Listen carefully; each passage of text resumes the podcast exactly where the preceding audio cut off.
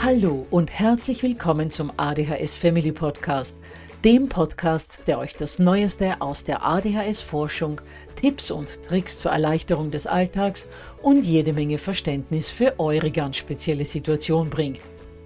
Ich bin im Übrigen Anna und war auch einmal eine verzweifelte Mama von einem betroffenen Kind.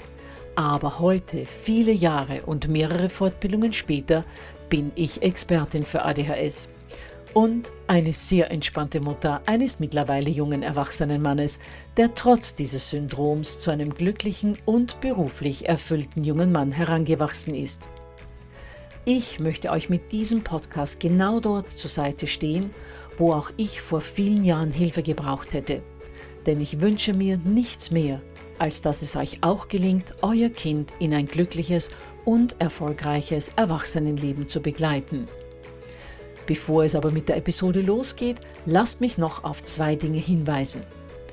Punkt 1. Ich spreche in meinem Podcast immer nur von ADHS, weil das in der Fachwelt so üblich ist. Gemeint ist damit aber auch immer die verträumte Variante der ADS. Und Punkt 2. Die Werbungen, die im ADHS Family Podcast geschaltet werden, dienen der Finanzierung von Projekten, die der gesamten ADHS-Community zugutekommen – denn sie werden für die Produktion von Erklärvideos für Kinder oder für das familiäre Umfeld, für die Informationsweitergabe an Pädagogen, Diagnostiker und Ärzte sowie für spezielle ADHS-Projekte herangezogen. Mehr Informationen dazu findet ihr am Beginn von Podcast 128 bzw. in dem YouTube-Video, zu dem ich in den Shownotes verlinke.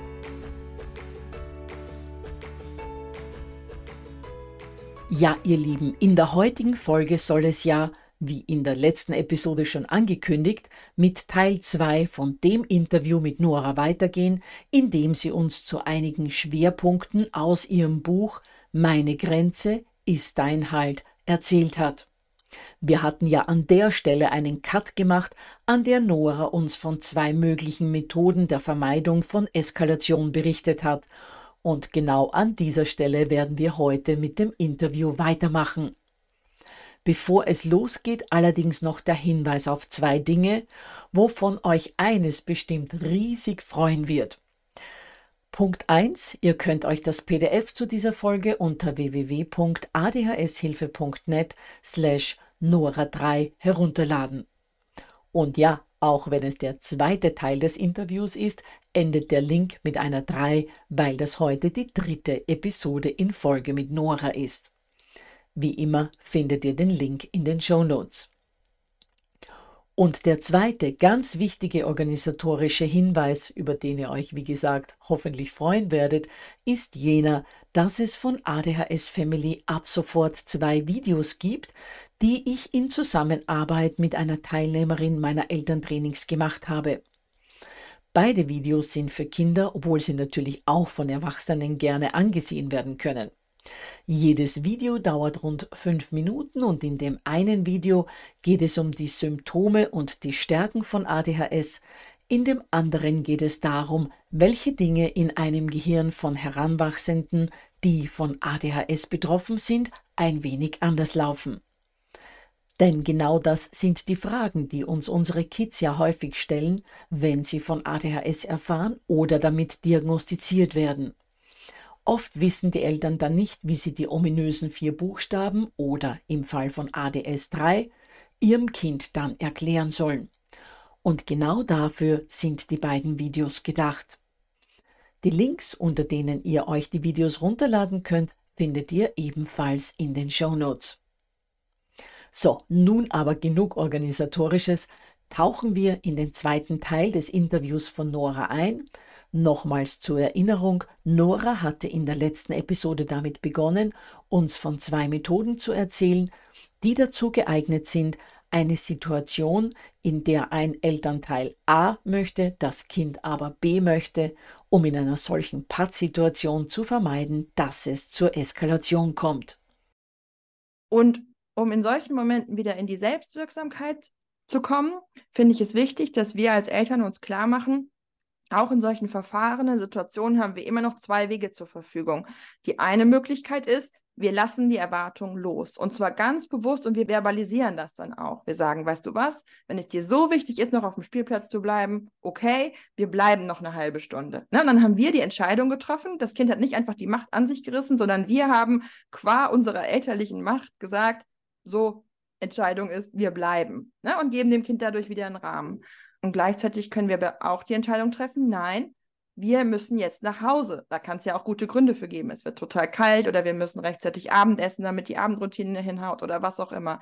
Und dann können wir mit der gleichen Klarheit sagen, nein, mein Schatz, wir gehen jetzt nach Hause und dann tatsächlich auch unsere körperliche Überlegenheit dahingehend nutzen, dass wir unser Kind zum Nachhausegehen bewegen. Und dabei sollten wir niemals wütend gewaltvoll zupacken. Ne? Also es geht nicht darum, Kind zu schnappen und sich wütend über die Schulter zu werfen und das brüllend und tobend vom Spielplatz zu tragen und das Kind schreit, du tust mir weh und man sagt selber Schuld. Ja, also solche Situationen gibt es ja auch und die sind natürlich furchtbar. Sondern worum es mir geht, ist beim zugewandten Durchsetzen zu sagen, ich dosiere meine körperliche Kraft, die ich habe, so, dass ich das durchsetzen kann, was jetzt dran ist, möglichst ohne meinem Kind weh zu tun. Und ich spreche dabei freundlich mit ihm. Ich erkläre, was passiert. Wenn mein Kind sagt, mir tut was weh, dann nehme ich das ernst und, und sage, okay, wie kann ich dich anders halten? Ja. Und gleichzeitig bleibe ich klar darin, dass jetzt eine Entscheidung durchgesetzt wird. Und zwar von mir aber zugewandt. Das heißt, ich muss rauskommen aus dieser Denke, dass mein Kind entweder freiwillig mitkommt und dann ist alles harmonisch oder ich mich durchsetze und dann aber auch gleichzeitig so wütend bin über dieses Durchsetzen, dass ich dann auch noch ganz unfreundlich zu meinem Kind werden muss, sondern ich kann mich auch körperlich durchsetzen und dabei trotzdem mit meinem Kind emotional in Verbindung bleiben. Ja, ganz, ganz wichtig. Und äh, gerade dazu gibt es äh, dann zwei wichtige Anmerkungen von mir, von meiner Seite. Dieses kontrollierte Nachgeben, das klingt äh, schon wie eine sehr verlockende Option und ist natürlich in der einen oder anderen Situation sicher auch eine gute Lösung. Aber gerade für Eltern von Kindern mit ADHS muss wirklich klar sein, dass sowas wirklich nur in Ausnahmefällen angewandt werden sollte und dann auch mit so einer stichhaltigen Begründung, warum es diese Ausnahme jetzt gibt, also äh, warum ich jetzt dann doch einmal länger am Spielplatz mhm. bleibe weil gerade Kinder mit ADHS brauchen Konstanz, die brauchen Kontinuität. Genau. Auch wenn Konstanz und Kontinuität beim Regeln einhalten und beim Grenzen respektieren bedeutet, dass ich da jetzt einfach dabei bleibe. Mhm. Weil ein Kind mit ADHS äh, hat ganz schnell mal so das Gefühl, wow, das ist jetzt einmal reingegangen und beim nächsten Mal sage ich wieder, ich möchte länger bleiben. Also mhm, genau. muss man immer gut begründen. Genau. Und das ist eben von Kind zu Kind so verschieden und gleichzeitig ist es mir eben auch wichtig, dass sich Eltern immer wieder bewusst machen, wenn ich sozusagen mich den ganzen Tag über immer wieder durchsetzen muss und vielleicht auch körperlich durchsetzen muss, dann sind die Regeln vielleicht auch einfach nicht passend für mein Kind. Ne? Also dann muss ich vielleicht auch hier oder da nochmal nachjustieren. Ist sozusagen die Dynamik in unserer Familie so, dass unser Kind auch noch genug Raum für Selbstbestimmung hat und auch noch genug Raum hat für eigene Entscheidungen sozusagen. Ne? Also ich muss immer so ein bisschen schauen, dass mein Kind sich nicht über einen Großteil des Tages als passiv und hilflos erlebt, sondern dass es Momente von Selbstbestimmung erfährt, um dann sozusagen auch aushalten zu können, dass es andere Momente gibt, in denen wir ganz klar entscheiden, was jetzt passiert. Ganz genau. Und die zweite Sache, die du jetzt eben auch zuerst gerade gesagt hast, dass dieses Einfordern des elterlichen Wunsches und dieses Durchsetzen einer Aufforderung also ich glaube, dass da der wesentliche Knackpunkt oder einer der wesentlichen Knackpunkte in der Erziehung von Kindern mit ADHS liegt. Welche Haltung lege ich denn an den Tag, wenn ich diese Grenze einfordere? Mhm. Ähm, wie, wie, spreche ich mit dem Kind, wenn ich es dann vom Spielplatz trage? Mhm. Und ähm, was da auch noch wichtig ist, ich werde deutlich ruhiger und souveräner handeln können, wenn sich die Situation nicht davor schon aufgeschaukelt hat, mhm. Ähm, sondern wenn ich von Anfang an in diese Situation mit der Haltung reingegangen bin, dass beispielsweise jetzt und nicht in 20 Minuten zu mhm. Bett gegangen wird, weil das nun mal die übliche zu Bettgehenszeit ist mhm. und weil das äh, nun mal in unserem Abendritual um diese Uhrzeit stattfindet. Mhm. Weil, wenn dieses ewige Ermahnen zum endlich zehn mhm. Minuten gehen ist, dann werde ich vermutlich zu dem Zeitpunkt, wo, das, wo ich dann das Kind tatsächlich physisch ins Bad tragen muss oder mhm. zu Bett bringen muss, werde ich so aufgewühlt sein, dass ein dieses wertschätzende Begleiten dieser Situation ja gar nicht mehr schaffbar ist von mir. Mhm. Dass das Kind das dann natürlich als, als gewaltvoll und, und gemein empfindet, äh, wenn ich dann eben auch noch sage, ja, du bist schuld und du hörst nicht und wärst du gleich gegangen, etc. Genau. Und es ist tatsächlich eben auch so, da schreibe ich auch ganz viel in meinem Buch drüber, dass wir eben oft dazu neigen, viel zu lange die Kinder über unsere Grenzen rübergehen zu lassen, bis wir irgendwann so überreizt und so wütend sind, dass wir dann nicht mehr freundlich eine Grenze hochhalten können, sondern dann nur noch brüllen, ne? weil wir so drüber sind. Und wenn wir sozusagen uns klar machen, dass wir uns allen einen großen Gefallen damit tun, die Grenzen gar nicht erst so weit überschreiten zu lassen, sondern dann zu intervenieren, wenn wir auch noch Kraft haben, es freundlich zu tun, dann kriegt unser Kind eine ganz andere Erfahrung elterlicher Klarheit mit und wir können unsere Ressourcen ganz anders schützen. Ne? Das heißt, wenn ich sozusagen weiß, um 19 Uhr kann ich mein Kind noch liebevoll zum Zähneputzen begleiten, aber wenn ich sozusagen mich immer wieder habe raushandeln lassen, bis es 20.30 Uhr ist und dann bin ich aber selber auch mittlerweile so müde, dass ich ich das gar nicht mehr zugewandt schaffe, dann tue ich uns allen einen großen Gefallen, wenn ich relativ kompromisslos sage, 19 Uhr, jetzt gehen wir Zähne putzen, auch weil ich jetzt noch die Ressourcen habe, die ich dabei zugewandt zu begleiten. Richtig, ja. Und ich glaube, was äh, gerade bei uns Frauen, also bei uns Müttern, mm. das Problem ist, dass wir nie gelernt haben oder viele von uns nicht gelernt haben, die eigenen Grenzen äh, zu spüren und mhm. selbst wenn wir sie spüren würden, zu artikulieren und auch dem Gegenüber, gegenüber durchzusetzen, weil wir als Mütter oftmals so, naja, wir müssen angepasst sein, wir müssen die Bedürfnisse der anderen vor unsere eigenen Bedürfnisse stellen, noch dazu die, die Bedürfnisse des Kindes für unsere eigenen Bedürfnisse stellen. Und ich glaube, dass auch dort ein ganz großer Knackpunkt liegt, dass wir als Mütter und Frauen lernen, dass auch wir unsere Grenzen haben und dass wir die achten sollten zum Wohl unserer Kinder.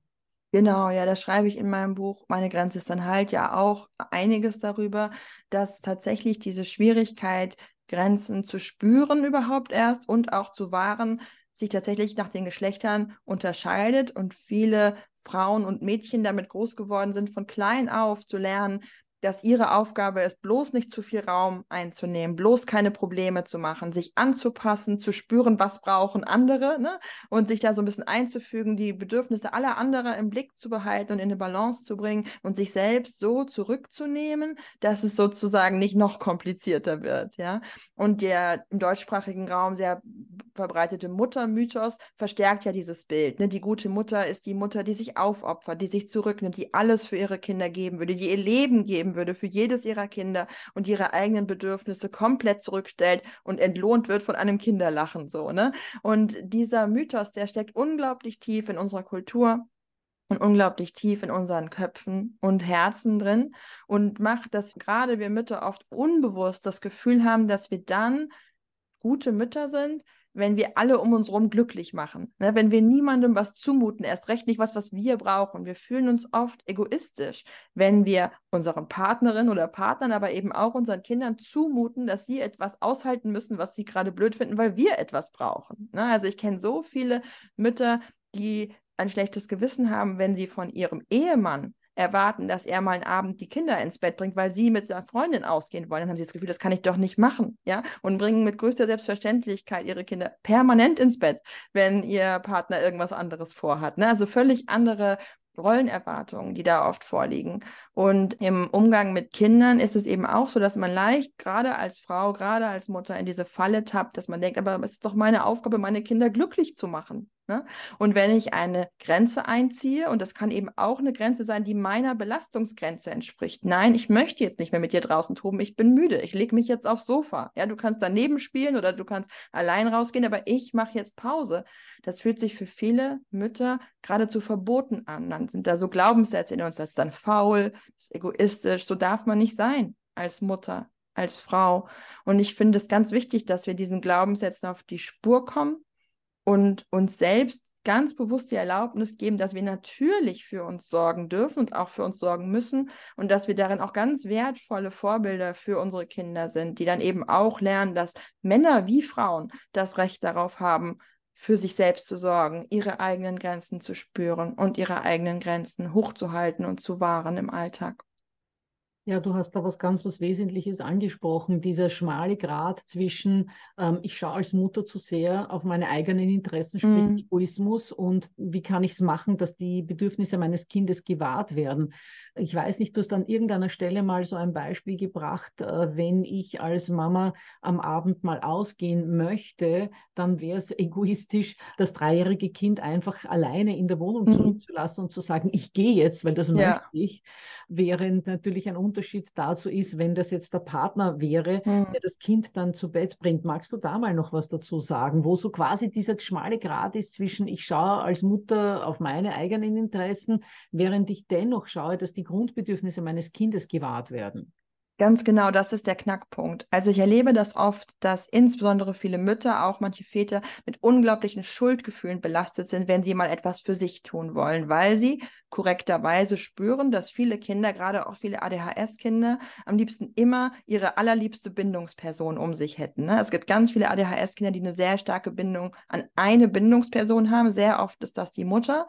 Und ihr Ideal wäre quasi, dass ihre Mutter 24-7 sozusagen nur ihnen zur Verfügung steht, weil das für sie die, die, geringste Anpassungsleistung bedeutet. Ne? Sondern es ist einfach immer die Person da, die sie am besten kennt und die sie auch am besten koregulieren kann.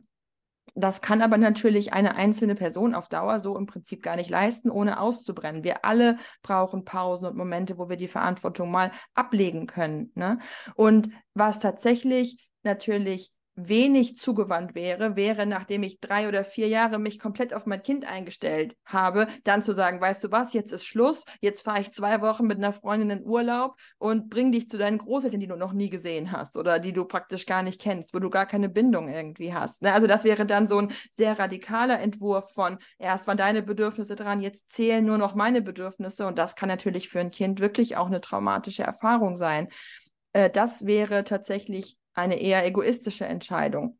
Wenn ich aber als Mutter oder als Vater alle Bedürfnisse beachte und sozusagen schaue, dass die Bindungsbedürfnisse meines Kindes erfüllt sind und meine eigenen Bedürfnisse erfüllt sind, eine gesunde Balance herstelle, dann ist das nicht egoistisch, sondern dann ist das verantwortungsvoll. Das heißt, wenn ich schaue, mein Kind ist vielleicht gerade nicht bei seiner allerliebsten engsten Bindungsperson, das bin nämlich ich, aber es ist zum Beispiel bei seinem Papa oder bei Großeltern, die es sehr, sehr gut kennt und bei denen es schon oft Zeit verbracht hat und auch nicht gleich für zwei Wochen, sondern erstmal für einen Abend. Ja, und ich bereite mein Kind emotional vor und ich tröste es und ich stelle sicher, dass es auch, wenn es Abschiedsschmerz hat oder wenn es mich vermisst, feinfühlig begleitet wird von den Menschen, die in der Zeit für es sorgen. Und dann komme ich zurück und gebe dem Kind Rückversicherung und sage, guck mal, Mama ist wieder da, dann habe ich sozusagen keine egoistische Entscheidung getroffen, sondern eine sehr verantwortungsvolle, weil ich unterschiedliche widersprüchliche Bedürfnisse unter einen Hut gebracht habe, ohne einer Person allen Schmerz zuzumuten und einer Person gar nicht, sondern ich habe sozusagen ne, für mich selber meine Bedürfnisse so angepasst, dass ich meinem Kind nicht zu viel zumute und umgekehrt meinem Kind so eine Zumutung verteilt, die es auch tragen kann, weil es dabei begleitet wird. Genau, und Kinder müssen ja auch, jetzt um bei diesem Beispiel zu bleiben, irgendwann mal die Erfahrung machen, da gibt es auch noch andere Menschen, genau. die mich sorgen würden. Und das ist ja auch wichtig für die Entwicklung, dass die Kinder ganz langsam beginnen, sich abzunabeln. Wir wissen, mhm. gerade bei Kindern mit ADHS ist das ein Prozess, der deutlich später stattfindet ja. als bei Altersgenossen, aber auch der muss stattfinden. Mhm. Ja, dann, ähm, was mich auch noch interessiert, wir hören und lesen ja immer vom nicht vollen Bedürfnistank eines Kindes, mhm. der gefüllt werden muss, damit sich ein Kind gut entwickeln kann, damit alles entspannt mhm. abläuft.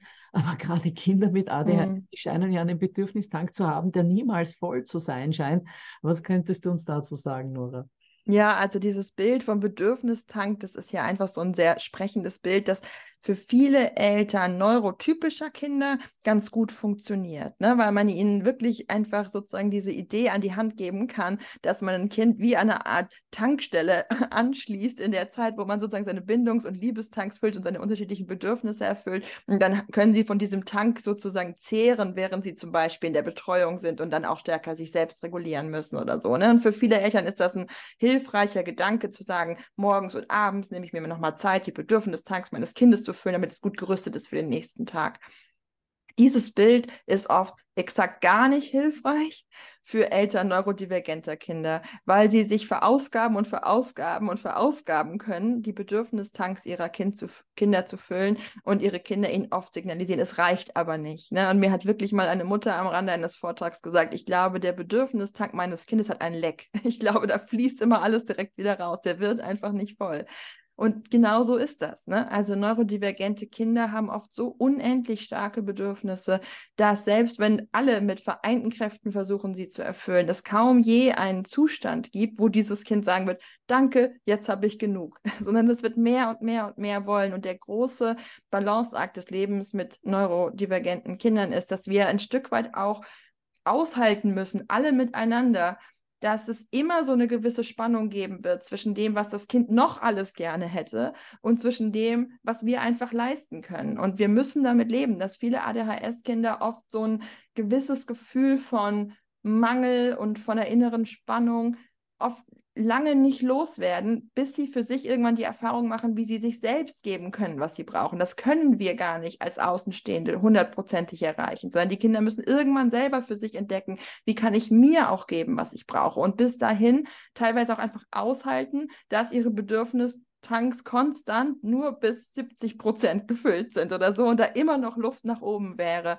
Ich glaube, wenn wir uns das bewusst machen als Eltern, dass wir gut sind und dass wir gut genug sind, auch wenn unsere Kinder immer gern noch mehr hätten, sozusagen, dann kann das helfen, aus so einem Optimierungswahn rauszukommen. Aber wenn ich versuche, als Mutter oder als Vater eines neurodivergenten Kindes quasi die Erziehungstipps für neurotypische Kinder anzuwenden und zu sagen, ich warte jetzt einfach mal, bis der Tank voll ist, ja, dann kann ich mich selbst in die absolute Erschöpfung schuften und immer noch das Gefühl haben zu versagen. Ja, weil, wie du sagst, diese Tanks gerade bei Kindern mit ADHS eigentlich nie voll sein mhm. werden. Du hast jetzt was gesagt, dass das Kind äh, durch dieses, ich nehme mich zurück und versuche den Tank nicht mehr ganz anzufüllen, vielleicht auch lernt, sich selbst in der einen oder anderen Situation zu helfen. Hättest du da ein Beispiel? Ja, also wir wissen einfach aus der Bindungsforschung, dass es für Kinder wichtig ist, feinfühlige und zugewandte Eltern zu haben, die ihre Bedürfnisse möglichst oft erkennen und versuchen, in einem angemessenen Zeitraum zu erfüllen. Und gleichzeitig wissen wir auch, dass es für Kinder überhaupt nicht förderlich ist, perfekte Eltern zu haben, die jedes Bedürfnis immer sofort erfüllen.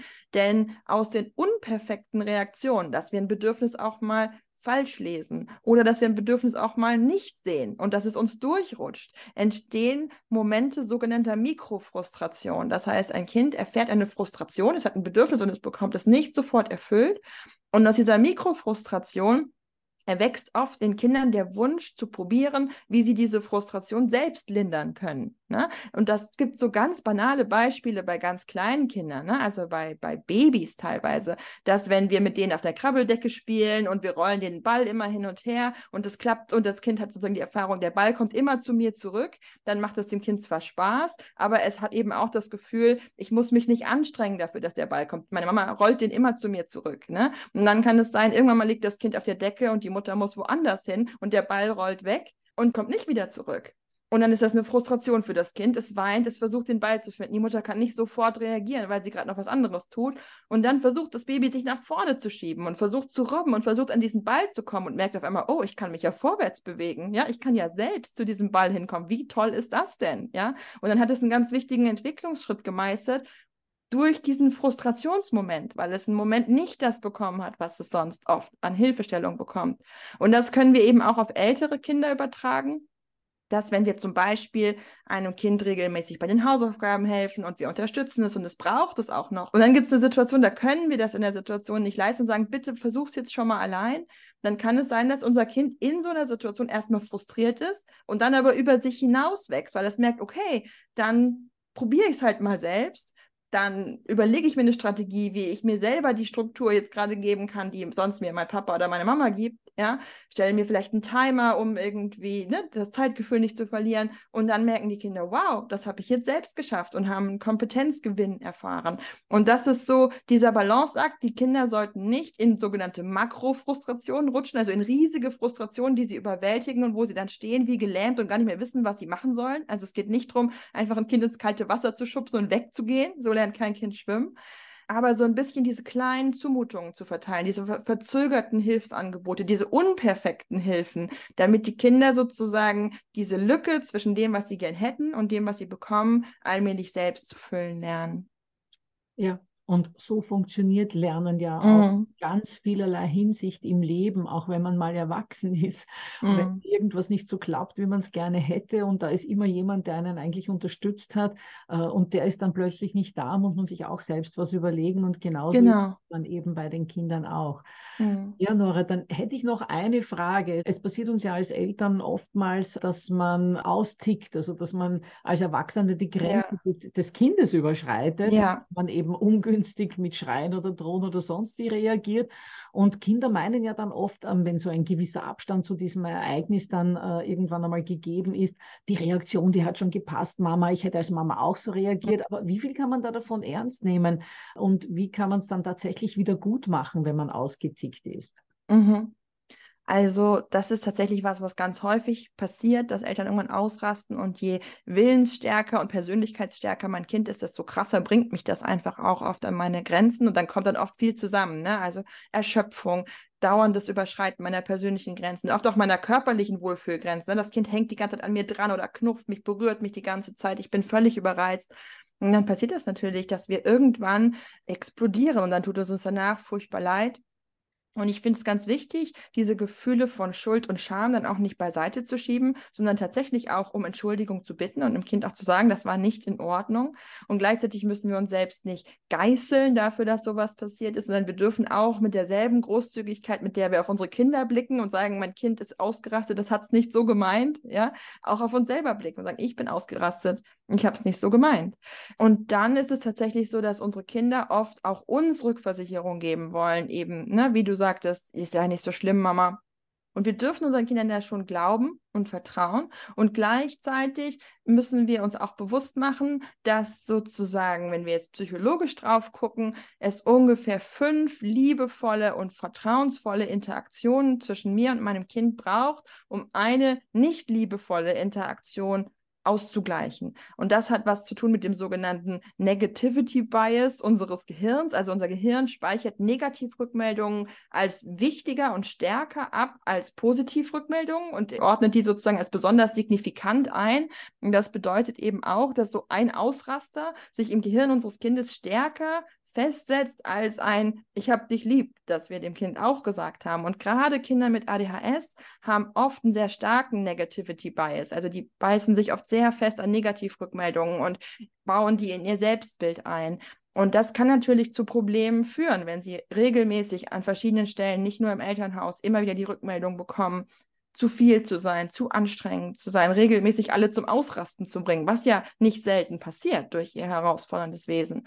Und dann ist es eben wichtig, sich klarzumachen, um eine negative Interaktion auszugleichen, braucht es mindestens fünf liebevolle Interaktionen. Das heißt, wir können die Waagschale kippen, auch im Nachhinein. Wir können unseren Kindern besonders viel positive, liebevolle Rückmeldung geben. Und zwar in unterschiedlicher Weise. Wir können sie in den Arm nehmen, wir können ihnen nochmal sagen, wie schön wir das finden, mit ihnen Zeit zu verbringen. Wir können mit ihnen spielen, wir können was unternehmen, wir können sie nochmal kuscheln. Also wir können wirklich sozusagen diese diese Wunde auch wieder schließen durch liebevolle Interaktionen. Und das ist sozusagen das, was dann auch dazu führt, dass Kinder so einen Ausraster als Ausnahme für sich verbuchen können und nicht als, da haben meine Eltern jetzt endlich mal die Wahrheit gesagt darüber, wie sie mich finden und was sie von mir denken. Genau, und da hast du auch was ganz Wichtiges gesagt, Ausnahme. Also mhm. wenn das natürlich am laufenden Band passiert, ja. dann werden wir gar nicht so viele Stunden im Tag finden, um dieses 1 zu 5 Verhältnis auch erfüllen zu können. Das heißt, das sollten wirklich nur die Ausnahmen sein. Aber natürlich, äh, wir, wir beide wissen, dass gerade Eltern von Kindern mit ADHS wahnsinnig gefordert sind im Alter. Ja. Ja, Nora, dann die abschließende Frage, ob du unseren Hörern und Hörerinnen noch irgendetwas mit auf den Weg geben möchtest. Hm. Ich glaube, es ist einfach wichtig, dass wir gerade als Eltern von Kindern mit ADHS uns bewusst machen, dass ganz, ganz viele Tipps und Ratschläge und Vorstellungen rund um Elternschaft in unserer Gesellschaft geprägt sind von Eltern neurotypischer Kinder für Eltern mit neurotypischen Kindern. Und dass, wenn wir da versuchen, uns sozusagen zu vergleichen und dieselben Maßstäbe anzulegen und zu sagen, wir sollten alles so machen, wie es in den Erziehungsratgebern steht, dass wir da nur scheitern können, weil ADHS-Kinder einfach anders ticken, andere Bedürfnisse haben und viel, viel, viel länger aufbrauchen, bestimmte Fähigkeiten und Kompetenzen wirklich voll auszubilden als neurotypische Kinder. Und deswegen ist es wichtig, dass wir als Eltern mit ADHS-Kindern uns sozusagen erlauben, auf unsere eigenen Spur zu gehen, unsere eigenen Regeln zu machen, unsere eigenen Zeitpläne zu, zu formulieren, unsere eigenen Erwartungen anzupassen daran, wie unser Alltag und wie unser Kind ist, anstatt uns zu versuchen zu vergleichen mit Menschen, die von vornherein völlig andere Ausgangsbedingungen haben. Ganz genau. Und das war jetzt ein wunderschönes Schlusswort, denn genau darum geht es. Wir als Eltern von ADHS-Kindern vergleichen uns immer natürlich mit den Eltern, beziehungsweise unsere Kinder vergleichen wir mit neurotypischen Kindern. Und das wird nicht klappen, weil eben in der Entwicklung so vieles anders läuft. Aber ich sage ja immer, wenn wir unsere Kinder gut begleiten, dann werden unsere Kinder ebenfalls ein glückliches und ein erfülltes äh, Erwachsenenleben einmal haben und erreichen und werden in, den, in der Regel, werden die ja wirkliche Überflieger. Aber das Problem ist nur, dass diese Durststrecke, mhm. bis das erreicht ist, einfach so wahnsinnig lang ist. Und du hast es jetzt wirklich auf den Punkt gebracht. Man muss einfach in der eigenen Spur fahren und darf sich von der nicht abbringen lassen. Mhm. Ja, Nora, dann vielen herzlichen Dank nochmals für deine Bereitschaft, äh, heute nochmals zu unseren Hörern und Hörerinnen zu sprechen. Und ich hoffe, dass wir uns wieder mal im ADHS Family Podcast treffen werden. Sehr gerne. Vielen Dank. Alles Gute für dich. Danke dir. Ja, ihr Lieben, für mich waren diese drei Episoden mit Nora ganz besondere Folgen. Denn auch wenn Nora kein ADHS-Coach ist, haben ihre Aussagen und Anregungen in den Interviews gezeigt, welch riesengroßes Herz sie für neurodivergente Kinder und deren Familien hat und wie tief sie in die Seele von diesen Heranwachsenden blicken kann. Vor allem hat uns Nora mit der für sie typischen Leichtigkeit einmal mehr vor Augen geführt, wie wichtig das Hochhalten bestimmter Grenzen für die seelische Entwicklung von Kindern und Jugendlichen ist und vor allem auch, dass Regeln und Grenzen auch hochgehalten und durchgesetzt werden können, ohne das Kind dabei zu verletzen, zu kränken oder zu beschämen. Hört euch dazu gerne die Episoden 14, 15, 18, 63, 73, 87 und 137 an. Ich verlinke zu diesen Episoden in den Show Notes. Dort findet ihr natürlich auch den Link zu Noras Buch sowie den Link zum PDF für diese Folge. Und nicht vergessen, auch die Links zu den beiden Erklärvideos für Kinder tue ich euch dort natürlich hin. Dann bedanke ich mich wie immer fürs Dabeisein, hoffe, dass ihr euch aus dieser Episode wieder etwas für euch, eure Kinder und eure Familie mitnehmen konntet und würde mich freuen, wenn ihr auch beim nächsten Mal wieder mit dabei wärt.